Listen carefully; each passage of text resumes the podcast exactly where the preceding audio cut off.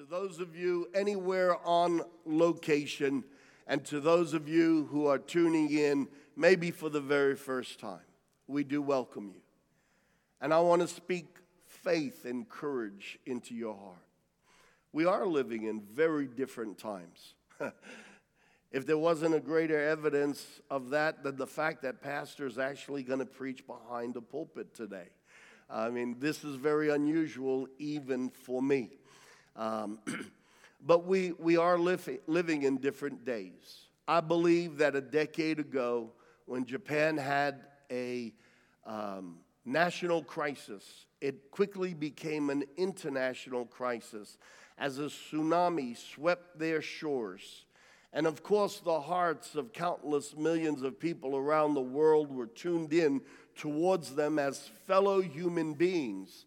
But that crisis created another crisis, and a nuclear plant broke down, and before you knew it, now the direct consequences of that tsunami was uh, being felt in the effects of nuclear uh, pollution going into the waters and into the airways. 10 years ago, when that happened, or a decade or more ago, when that happened, I was uh, lecturing in Bible school, and uh, any of my Bible school students that were present in that year would be able to testify to this. And, uh, and I felt very clearly the Holy Spirit said to me, This is just a small window, a picture of what's going to happen in the last days as uh, nations of the world gather around Jerusalem in the valley of Megiddo in that final battle called Armageddon. And God made it very clear to me that this was just the tip of an iceberg. And uh, so that prompted uh, Holy Ghost curiosity in me. And so I did something purely, I believe, purely 100% under the inspiration of that word. And I went to the internet and I went to secular websites. I deliberately avoided Christian websites to search out what God had put in my heart. And I pulled up a map of the fault lines around the earth. And of course, uh, tsunamis are the result of fault lines that go under the ocean. Uh, and earthquakes are the result of fault lines that go across dry ground. And uh, the second thing I did was, again, going to secular websites only, pulled up a map of the world of all the nuclear plants around the world. And then I brought the two maps together, and it confirmed what the Holy Spirit was saying inside my heart. 10, 12 years later, you could go to the internet and you will now find dozens of Christian websites that have now compiled those two maps and laid them one on top of the other. And you will be able to see exactly what I'm talking about. And mind you, you can still go to secular websites and look these two things up independently of each other. And what you will see is that in the wisdom of man, somehow, all over the world, we have nuclear plants lying right on top of fault lines. And what the Holy Spirit showed me way back then was only confirmed that, yep, once everything that can be shaken is shaken, as the Bible says, what we saw in Japan will just be a microcosm of what we will see worldwide. I am uh, having a growing conviction in my heart that someday soon I'm going to preach a series from a scientific and, and uh, uh, prophetic point of view about end time events. I'm actually going to run a parallel between people like Nostradamus, that the world falls over themselves, the, uh, speaking about the accuracy of his prophecies, and then show you side by side how specific the Word of God is, and in all honesty, how nonsensical the prophetic utterances of Nostradamus and other psychics are. and how vague their descriptions are and how they could be applied to dozens of different things. And I will show you how accurately, to the point where God at times calls people by name 100 years beforehand and prophesies that what they will do about lead, uh, uh as being a leader of a nation. And we have such prophecies in the Old Testament about uh, Cyrus, King Cyrus, and we'll go into that another time. But what's prophetically interesting about right now is that the last week of 2019, God put it on my heart to start preaching a series entitled Draw Me and I Will Run After You. Some of you will remember that series, and I had pulled up some uh, interesting uh, dances that birds do to attract a mate. This passage of scripture that I'm referencing comes from the Song of Solomon's. Uh, but that whole series was about God tapping us on the shoulder, wooing us, and us picking up our skirts, so to speak, and running towards Him. I had read from the book of Psalms how David says, It is good for me to run after the Lord. And I had made the point in that series over a period of weeks that while we can cry out, God, stir us up so that we will run after you, woo us, it's very important that we as Christians consider the facts that we know, consider the fact that God so loved us that we never deserve such amazing grace. And if He's willing to do that for us, He deserves our constant attention, our devotion, and our love. And how, even without God wooing us, it behooves us, it would be wise of us to just wholeheartedly, passionately run after Him. We started the new year with uh, 21 days of prayer and fasting as I felt very specifically that God had told us to do that this year. We don't do that every year. In fact, it, I can think of maybe only once before in the life of this church that I called the whole church to 21 days of prayer and fasting. I understand that some denominations just unilaterally at the beginning of the year start the year off calling their denomination to prayer and fasting. But this year, God put it on my heart very specifically. And as we uh, finish the series, Draw Me and I Will Run After You, we had a ladies' retreat happening, and Dr. Tom Renfro and his wife, who moves quite accurately in the prophetic, her name is Sid, Sid Renfro.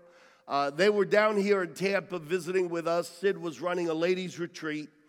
And uh, some of the men of the church had gathered here Saturday morning to pray. And uh, one of our very own, uh, one of the leaders in this church, Paul Aquino, had uh, mentioned to us in the prayer meeting how that morning, as he was getting ready to come, he just kept hearing God uh, quote the scripture to him Oh, that you would rend the heavens and come down. In Isaiah 64, this is what Isaiah the prophet cries out. And as Paul shared that with us, a small group of men here to pray, uh, Dr. Paul, uh, Dr. Uh, Tom Renfro said, That's interesting. My wife rang from the ladies' retreat last night and said that the only thing she keeps hearing God say over and over and over again is, Rend the heavens, rend the heavens. Well, as soon as those two men spoke, I just I felt the stirring of the Holy Ghost in my spirit. I, I felt like God was saying, I'm speaking. And almost immediately flashed through my head, I want you to preach five things that will rend the heavens.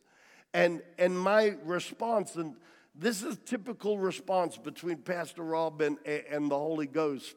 Uh, I don't know if it affects you like this, but immediately I'm thinking, uh, okay, why five? What are the five? You're telling me to preach five things. I don't even know what the five things are. In fact, that uh, following Sunday, I came to church and I announced that I was going to preach five things that rend the heavens. And I had point one, I didn't know what the rest of them were. And before I ever got a chance to take the pulpit. The worship team here was leading us in worship in the presence of God, and uh, they broke out into one of those Holy Ghost led songs. And they started singing, Break, break, break the atmosphere, break, break, break the atmosphere. And I was standing in front of my seat just weeping at how God was settling my heart and confirming to me that I had heard from Him. And the very first uh, thing that rends the heavens is repentance. I preached on that for maybe three weeks and talked about repentance. It's not an emotion of guilt or an emotion of sorrow after you consciously are aware of having done something wrong, but that repentance is a lifestyle of changing our thoughts and changing our attitudes and changing our ways, our culture to line up with everything that God says. If there's anything we believe, if there's any attitude that we would manifest, if there's anything cultural in our lives that is in misalignment with the heart and the attitude of God, there's room for repentance. And so, repentance I know for sure from firsthand experience, is a daily thing in Pastor Rob. There's always an attitude or a thought that I can have a change of attitude about, a change of thinking about, and come back to God's way of thinking. Heck, you only got to let me drive on Hillsborough Avenue here uh, for uh, three minutes and immediately I find that I have to start repenting of uh, thoughts that are in my heart. And I'm sure most of you can relate to that. And so I opened up with the scripture, Isaiah 64, and Isaiah the prophet cries out, Oh, that you would rend the heavens and come down, that the mountains would tremble before you as when fire sets twigs ablaze and causes water to boil, come down and make your name known to your enemies and cause the nations to shake before you. Here's the prophet Isaiah. And I don't know if you have that scripture on your screen right now, uh, but we're doing something like we do in Bible school often. And I'm using my computer, and hopefully, from time to time, you'll be able to see the verse on your TV screen. So Isaiah says, Oh, that you would rend the heavens. And then the following week, uh, well, actually, not the following week, I stayed on that subject for a couple of weeks. And then God gave me Joel chapter 2, verse 12. And chapter 2 is significant because in verse 12 he says, Even now declares the Lord, return to me with all your heart with fasting and weeping and mourning, rend your heart, not your garments. And God comes back and says, Well, if you want me to rend the heavens, you need to repent. And so we've talked about repentance as a change of thought change of belief system, change of attitude. Where necessary, change of culture. Listen, the kingdom of God has its own culture. And while I'm an American and I'm proud to be American, and while I am genetically have DNA that has roots in Italy and I'm proud to be Italian, I am absolutely first and foremost a son of the kingdom of God. I am a citizen of heaven. And that's the label and that's the flag that we pledge our allegiance to first and foremost. Joel says, on behalf of God, rend your hearts, not your garments. Don't just let it be a religious display. You rend your garments as something people see. Don't repent so that other people are impressed. Repent in the secrecy of your mind. Change how you think and change how you're going to act. That's repentance. But what's interesting about Joel chapter 2 is that as you keep reading down the chapter, then God prophesies through Joel and says, I will pour out my spirit in the last days on all flesh. And your sons will see visions, and your old men will dream dreams, and young ladies will prophesy. And on the day of Pentecost, when they're all talking in tongues, Peter takes that scripture and, under the anointing of the Holy Spirit, says, This is that. Now, Joel spoke about visions, he spoke about dreams, he spoke about prophecy, and here they are. They are praying in an unknown tongue, and Peter, by the Holy Ghost, says, This is that. And if it happened 2,000 years ago, we are 2,000 years closer to the end. It's very important to understand that in the Greek, last days, that phrase actually means the last age or last dispensation. You see, the world is broken up into ages and dispensations, and before the millennium starts, this is the last age. A whole new age started from the moment Jesus was crucified and he rose again. We have come into a kingdom age, a, a dispensation of the year of God's favor. And when this age ends, the day of God's wrath will show up with the nations of the world surrounding Israel. And uh, Armageddon will unfold, but God will unfold his wrath as well.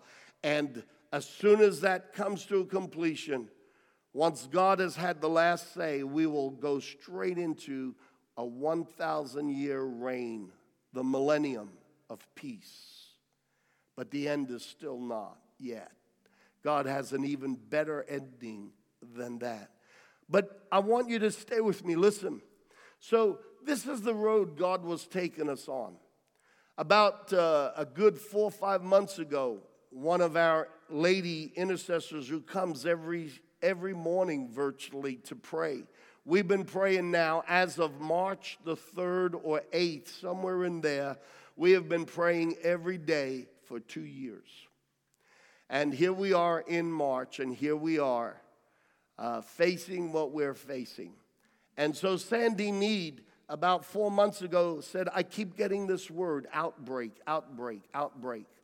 And we started to talk how is outbreak different than a breakthrough?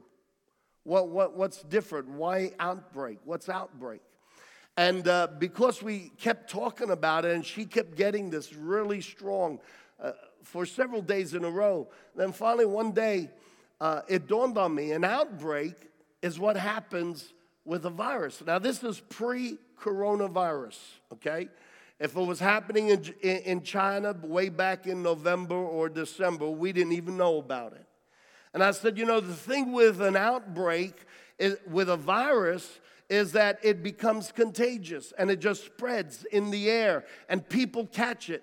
Uh, seemingly almost with little or no contact. And uh, we, we agreed that God was wanting to pour out His Spirit in such a way that it would be like an outbreak. And so I continued preaching this series on rending the heavens, and that when God rends the heavens immediately around us as individuals and immediately around us as a congregation, immediately around you as your family. Dads, moms, listen to me because you're the priests in your house. And your children's future depends on how much of a godly priest you will be or how carnal you will be. And that's the truth.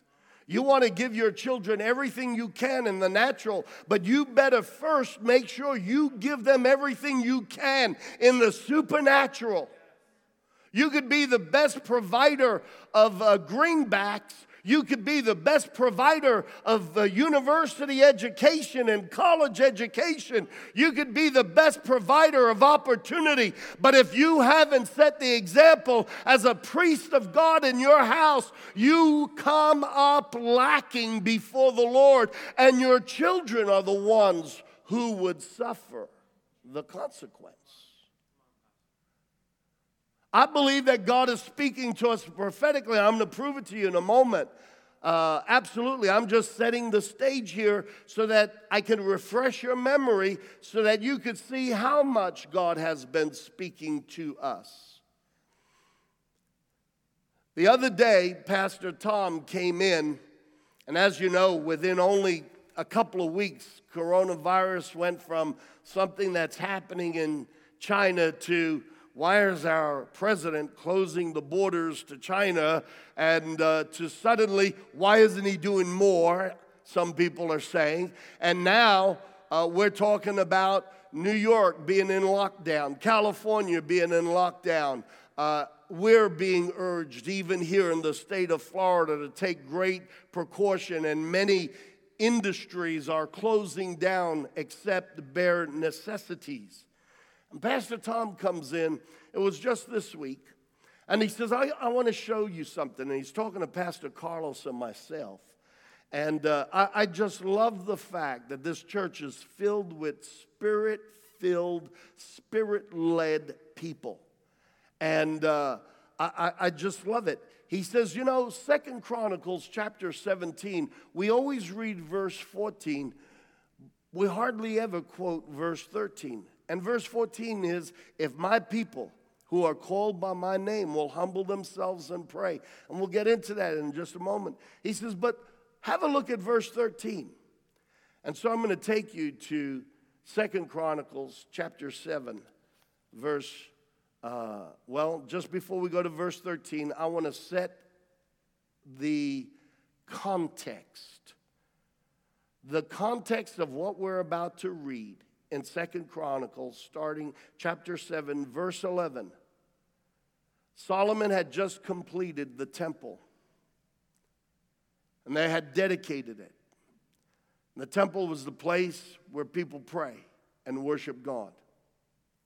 I think it's interesting, and you, you don't have to put any emphasis on this if you don't want to, but personally, I think it's interesting that I've called the church, uh, those who can, to start praying with us every morning, and it's been two years. We've made this temple a house of prayer, and we've made this building a place where the temples of God come and pray together. And there's been more emphasis on prayer than ever before. And so, uh, in fact, we've started prayer teams and we have intercessors meeting on Tuesday nights. And pa- Pastor Jan, uh, under uh, you know mutual discussion and agreement, is going to be starting multiple prayer groups. Uh, as well as the prayer meetings that happen every day, seven days a week. Verse 11 When Solomon had finished the temple of the Lord and the royal palace, and had succeeded in carrying out all he had in mind to do in the temple of the Lord and in his own palace. This is the context. Now I'm going to give you the God's response. The Lord appeared to him at night and said, I have heard your prayer and have chosen this place for myself as a temple for sacrifices. Now look at verse 13. When I shut up the heavens, stop. Do you understand? God sometimes allows for the heavens to be shut up. Six weeks ago, God put it on our hearts. He knocked on the door of this church, He knocked on the spirit of men and women in this congregation and said, I want you to start praying for the heavens to be rent. Watch what happens here. I want you to see how prophetically we are in sync with the heart and the mind of God. When I shut up the heavens so that there is no rain, or command locusts to devour the land, or send a plague among my people, if my people who are called by my name will humble themselves and pray, seek my face, and turn from their wicked ways, then I will hear from heaven. I will forgive their sin, and I will heal their land. Isn't it interesting that God had told me, and I never quoted this scripture so far in this series on rending the heavens? God said the first thing to rend the heavens is to repent. And God says here, when I shut up the heavens, if my people humble themselves, that's part of the repentant process, and turn from their wicked ways. Church, we are hearing from the Holy Ghost, but wait, there's more. I want you to understand what's happening globally around the world because this is not just a word for this church. You see, God will give the wake up call first to his church. Judgment or expectation starts first in the house of God. Accountability starts first in the house of God. You and I are the light of the world, not the Democrats, not the Republicans, not leaders of nations. You and I are the light of the world. We are the salt of the earth. If the church could only get a revelation of how important we are in God's economy. People vote presidents in and they vote presidents out. But the blood of Jesus has grafted you into the church, and nothing can take you out. We, the church, God looks to us. Why the heck do we look to governments? God is looking to us, the church, to come into alignment and to come into agreement with His Spirit and His voice so that he can move on the earth. If you go back to Genesis chapter 1, before God could move on the earth by his Holy Spirit, the Word of God had to stand on the edge of the universe and speak. And when the Word of God, the Son of God, stood on the edge of the universe and spoke the will of God, the Spirit of God who was hovering over the face of confusion, started to move, started to release life and the creative will of God. You're not seated in heavenly places so that you could take a Ferris wheel ride. You are seated in heavenly places with Jesus Christ because that's where the church belongs in government over the government of the kingdom of darkness. And we rule and reign in this life through our intercession, through our faith, and through our prayers. God speaks to the church and He says, Command the heavens.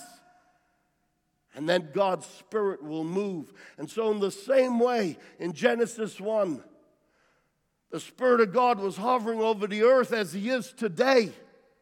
But the Son of God stood on the edge of the universe and spoke the will of God. We, the church, must come to prayer. We must come to places of repentance and we must come to places of faith in who we are in Jesus Christ and the power and the authority that is vested in us. Stop looking to governments. God is looking to his church to agree with his government so he can unleash his Holy Spirit. And so, six weeks ago, God was knocking on the hearts of people like Paul, Sid Renfro, myself, and others in the church. I think Kathy, the following Saturday, before I got up to preach on the Sunday, she came to the prayer meeting and had this scripture Rend the heavens, God. God already knew coronavirus was coming. And He's telling the church start cleaning up your act, start repenting because I want to visit the earth. I want to bring an outbreak of the Holy Ghost. You know, every time God's going to move, the devil feels it, he senses it. He's akin to the spirit realm. When God was going to bring a deliverer to the Hebrew children in Egypt, what did Pharaoh do? He started killing off all the young male baby boys. When uh, the devil knew that God was going to bring a deliverer to the whole world, what did Herod do? He started killing off all the young Hebrew boys. If you don't think the devil can sense when revival is coming, then you are spiritually insensitive to the spirit world and spirit realities. The devil knows when God's getting ready to move, and so he will always counter with a counter move. And this outbreak of coronavirus is a counterfeit of what's going to come in the Holy Ghost. I believe it. I believe it. But watch this. I want to show you what's been happening around the world. Because the Bible says we need to be uh, cognizant of the signs of the time, but also cognizant of the seasons that we are in. Remember, Jesus rebuked the Pharisees, spiritual leaders, because they were not sensitive to what's going on in the spirit realm, in the spirit world. We are spirit filled people. And we are open to prophetic things. We are open to visions and dreams by the Spirit of God. We are open to the miraculous. And God relies even more so on His Spirit filled church. He can awaken them and send a message. So, watch. We all heard about the unprecedented bushfires in Australia. Now, I lived in Australia for 29 years.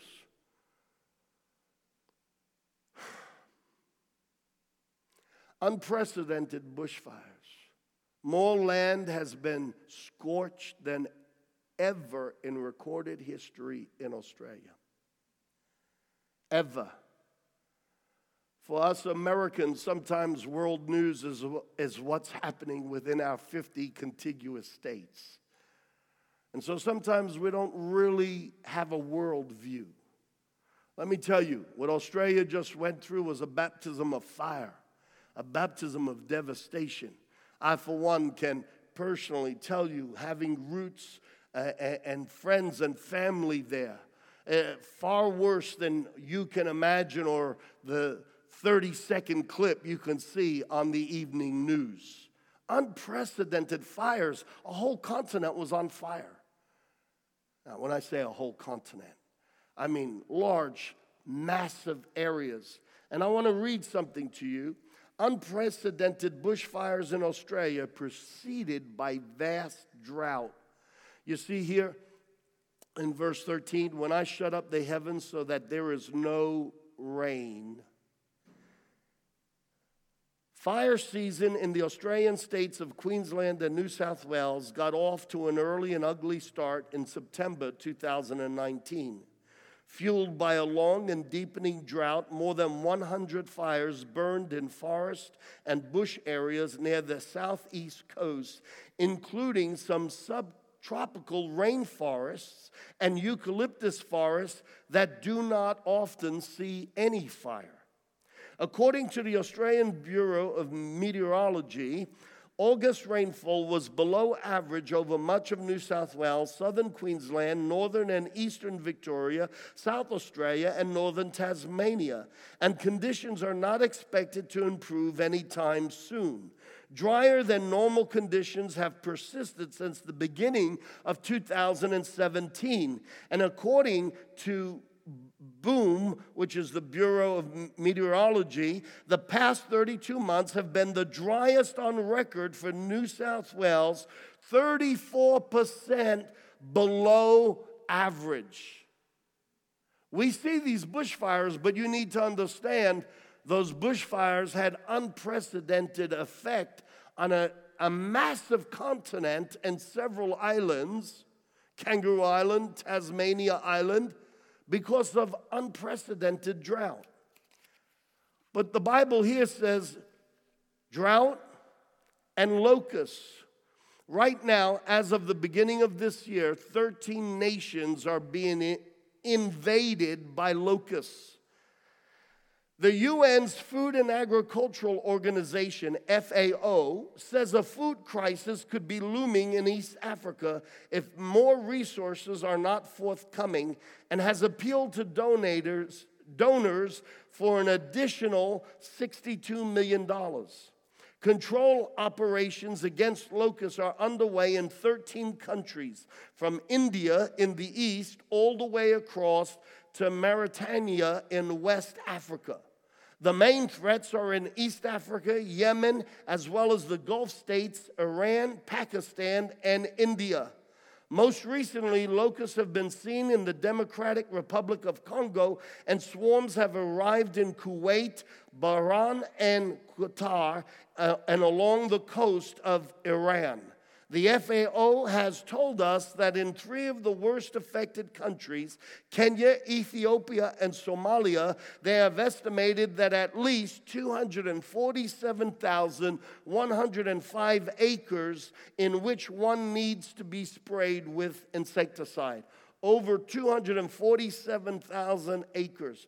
By the end of January, they were substantially short of their target in those countries in East Africa.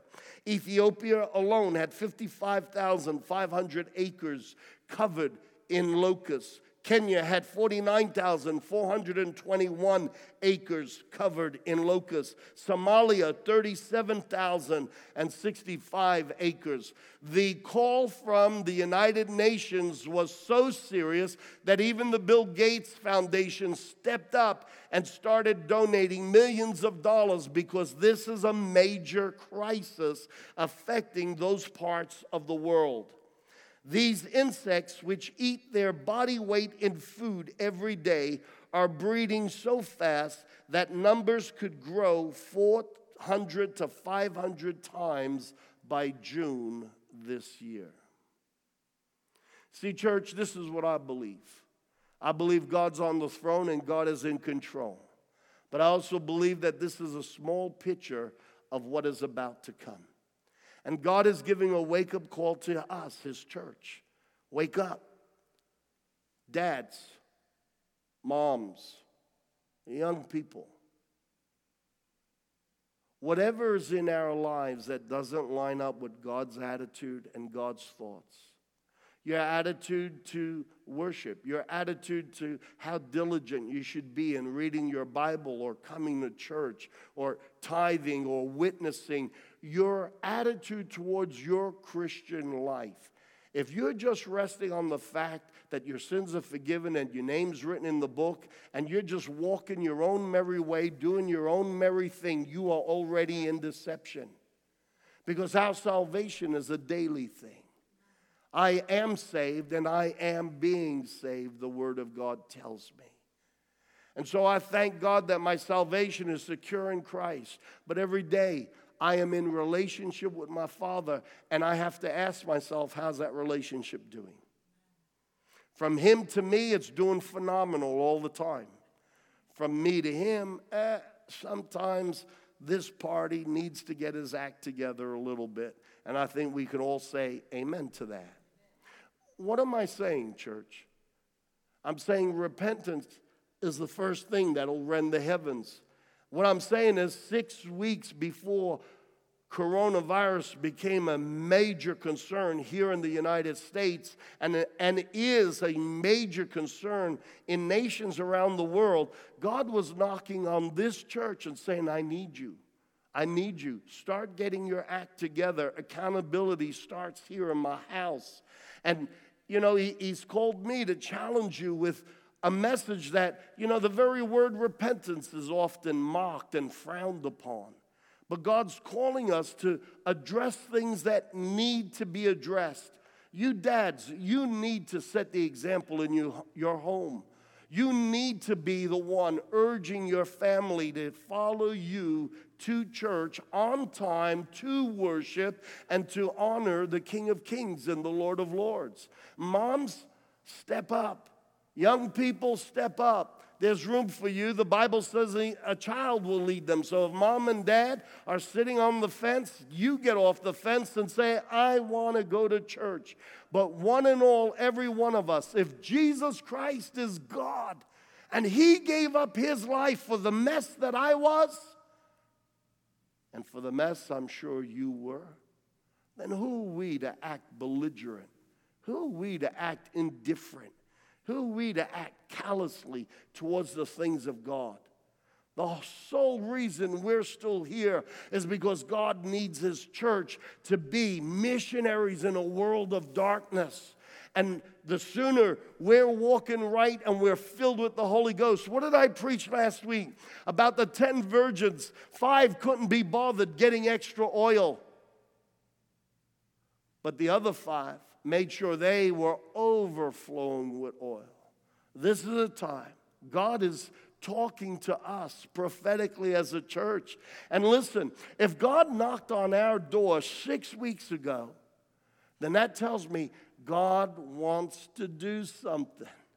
And that's what excites me. I, when, this first, when this thought first came to me, it actually brought me to tears. It humbled me that God would actually knock or tap on our shoulders and want us to get involved in something He wants to do. You see, my heart's not full of fear, it's full of faith. I'm speaking facts to you from the Word of God, and you can, you know, you could brush it aside. But the truth of the matter is, if we're wise and we're like those five wise virgins who say, okay, I'm hearing from the Spirit, I'm going to get my heart right, make sure that I burn my passion for Jesus even brighter than ever. I'm going to soak up as much of the Holy Ghost. I'm going to witness. I'm going to speak the word of faith. I'm going to lay hands wherever I have the opportunity to pray for people. I'm going to tell them about Jesus. I'm going to come to the prayer meetings when it's worship time, even if we're worshiping in our house. I'm going to raise my hands and raise my voice and give glory to God. Church, it's time to be the church church. It's time to be full of the Holy Ghost. It's time to stir ourselves up. We can't just wait for God to stir us up. Hey, listen, when I was a little boy, my grandma gave me a toy, but to have any interaction with that toy, you had to wind it up. And then once it was, it, it outdid its wind up, it just sat there lifeless. And some of us have a relationship with God like that. We can only tap dance and sing and praise when God winds us up a bit. Where is the inner motivation and the inner conviction that God is all that and He's worth it? It is good for me, David said. And I'm saying it is good for Pastor Rob to run after God. Come on, church. I believe that God is wanting to pour out His Spirit. And I believe that for those who don't prepare themselves and get full of the Holy Ghost, you're going to get full of something else. Because if you were once full of the Holy Ghost and you're not full to overflowing, that vacancy must be filled. That void will be filled with something. Even the laws of science, the laws of this natural realm teach us that. And I urge you all over to join with me. Come on, dads. There are things you need to repent of, get right. Every day, every attitude. I find myself in my sleep. It happened again this week. In the middle of my sleeping, I heard myself praying to God. And I'm saying, God, just cleanse me of everything from the past. Don't let any residue or remainder remain in me. I want to walk right with you. You see, I'm not praying that out of a sense of condemnation or guilt. I know me and God, we're good. I know that because I'm walking with Him. And yet, there's an honest, sincere, lover's type response to God that says, Daddy, remove anything anything that would be offensive. Let even the things of the past that once were in my life, let even those things, not, a, not even the smell of it, remain in me. I'm calling on everyone that we would have a heart and a mindset of daily repentance and that we would start to pray because I believe that coronavirus is a counterfeit of what God would want to do. I believe God wants to send a revival. I believe God wants to send a revival to this church. I believe God wants to send a revival around the world. But He needs His church to respond. Listen, the Holy Ghost could have fell on the day of Pentecost on the upper room. They probably started with 500 because the Bible says 500 eyewitnesses to the resurrected Christ. But Jesus didn't tell them when he would come. He said, wait. When he finally came, they were whittled down to 120. But here's the reality if even that 120 had given up their post and stopped waiting and stopped hungering, point number two to rending the heavens, if 120 weren't hungry enough to stay, it's quite conceivable that the day of Pentecost could have come and gone and the Spirit of God would have fell on the upper room, and it would have been the empty room. So God wants to move. My question is Are you going to be in the upper room, or will you be an empty room. I don't want to be with the five virgins that didn't have enough oil. And so, as the pastor of this church, I'm speaking to you prophetically. It is time. For those of you that might be listening from different parts of America or from around the world, I will not be ashamed to say it's time for us to repent to turn from things we do in secret, to turn from attitudes that don't line up with what we see in Jesus or line up with things that we see in the Word of God. And it's time for us to become passionate about the things of God. If there's anything that precedes your passion for God, you have an idol in your life. Anything that precedes your passion for God is already an idol. And so there's room in all of us to have a change of mind and a change of heart. And I believe whether we're getting together here or just through our homes, whatever this takes a week, two weeks, three weeks, four weeks I'm calling you, the church, to prayer. I'm calling you to pray in your living rooms. Husbands, dads, wives, women, grandmas, grandpas, young people, come on. It is time. The church needs to rise up and stand because the world is floundering without the salt and without the light that is vested in you and me. If this world is in a mess, we're the answer in Jesus' name. Amen. If you have never asked Jesus Christ into your heart and you're watching us today, then, friend, I want to tell you the most important thing you could do is to acknowledge that God's word is truth and that God became flesh, loves us so much that he was willing to die on that cross where you and I should have been.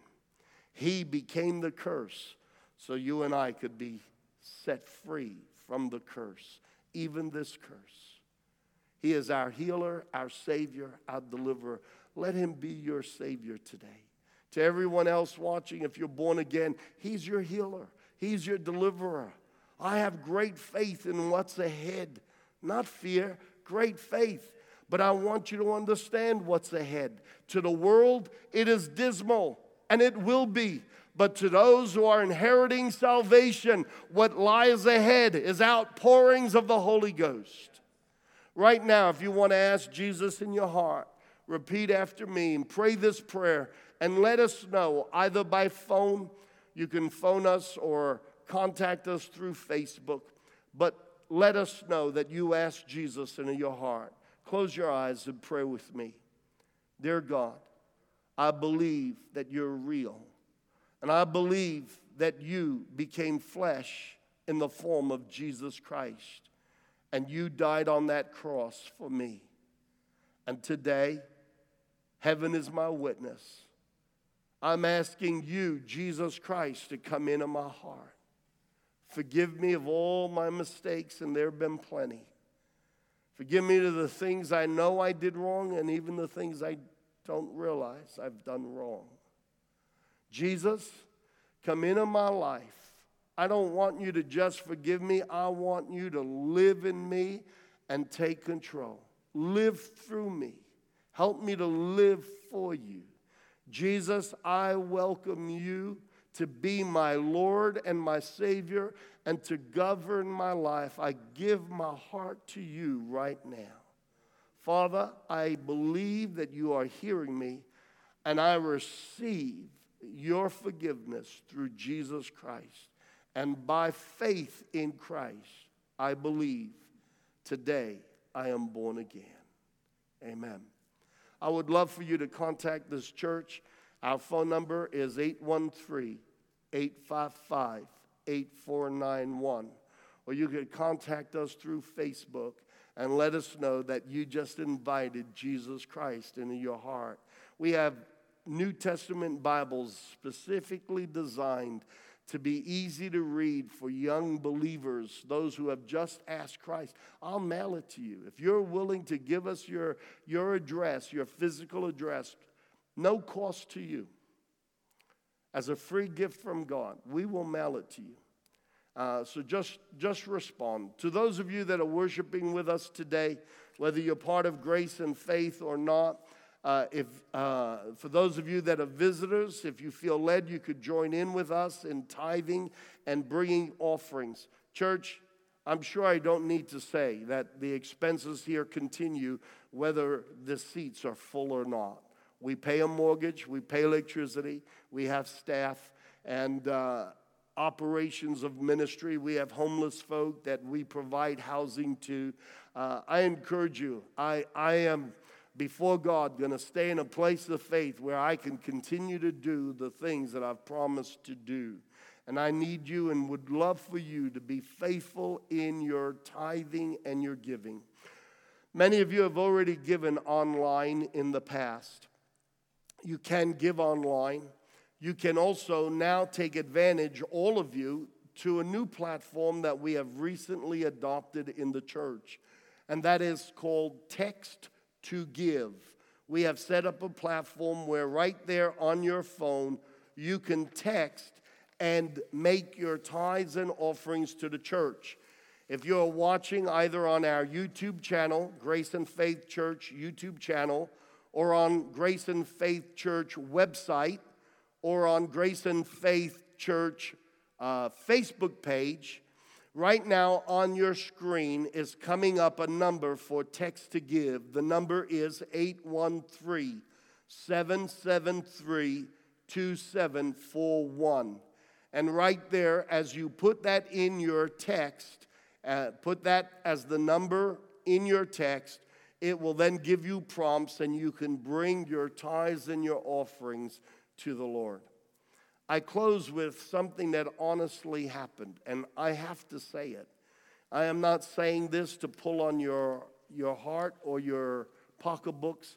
I, I believe, those of you that are part of this church, you know Pastor Rob believes in giving credit where credit is due and giving honor where honor is due. Just this week, we had a, a middle aged lady in this church who's just uh, never married and uh, just has part time work. As uh, to my knowledge, never been in a, a great financial place. She's been working part time, and just this week, she lost her part time work. And she came to church here uh, with a check.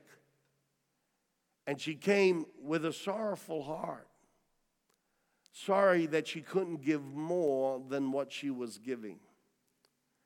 And here's this woman who has never been of great financial means, only working part time, and now lost her part time work.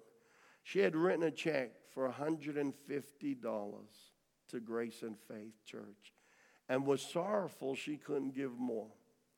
To that woman, if you're watching, you know who you are. The moment I was alerted of that, I immediately started praying and I started bragging about you. And I started from my mouth to God's ears saying, God, you bless her. Because that's faith. That's not the evidence of fear, that's the evidence of faith faith in a God who will look after her. And so, Dad, even now publicly, I say, bless her and bless her super abundantly.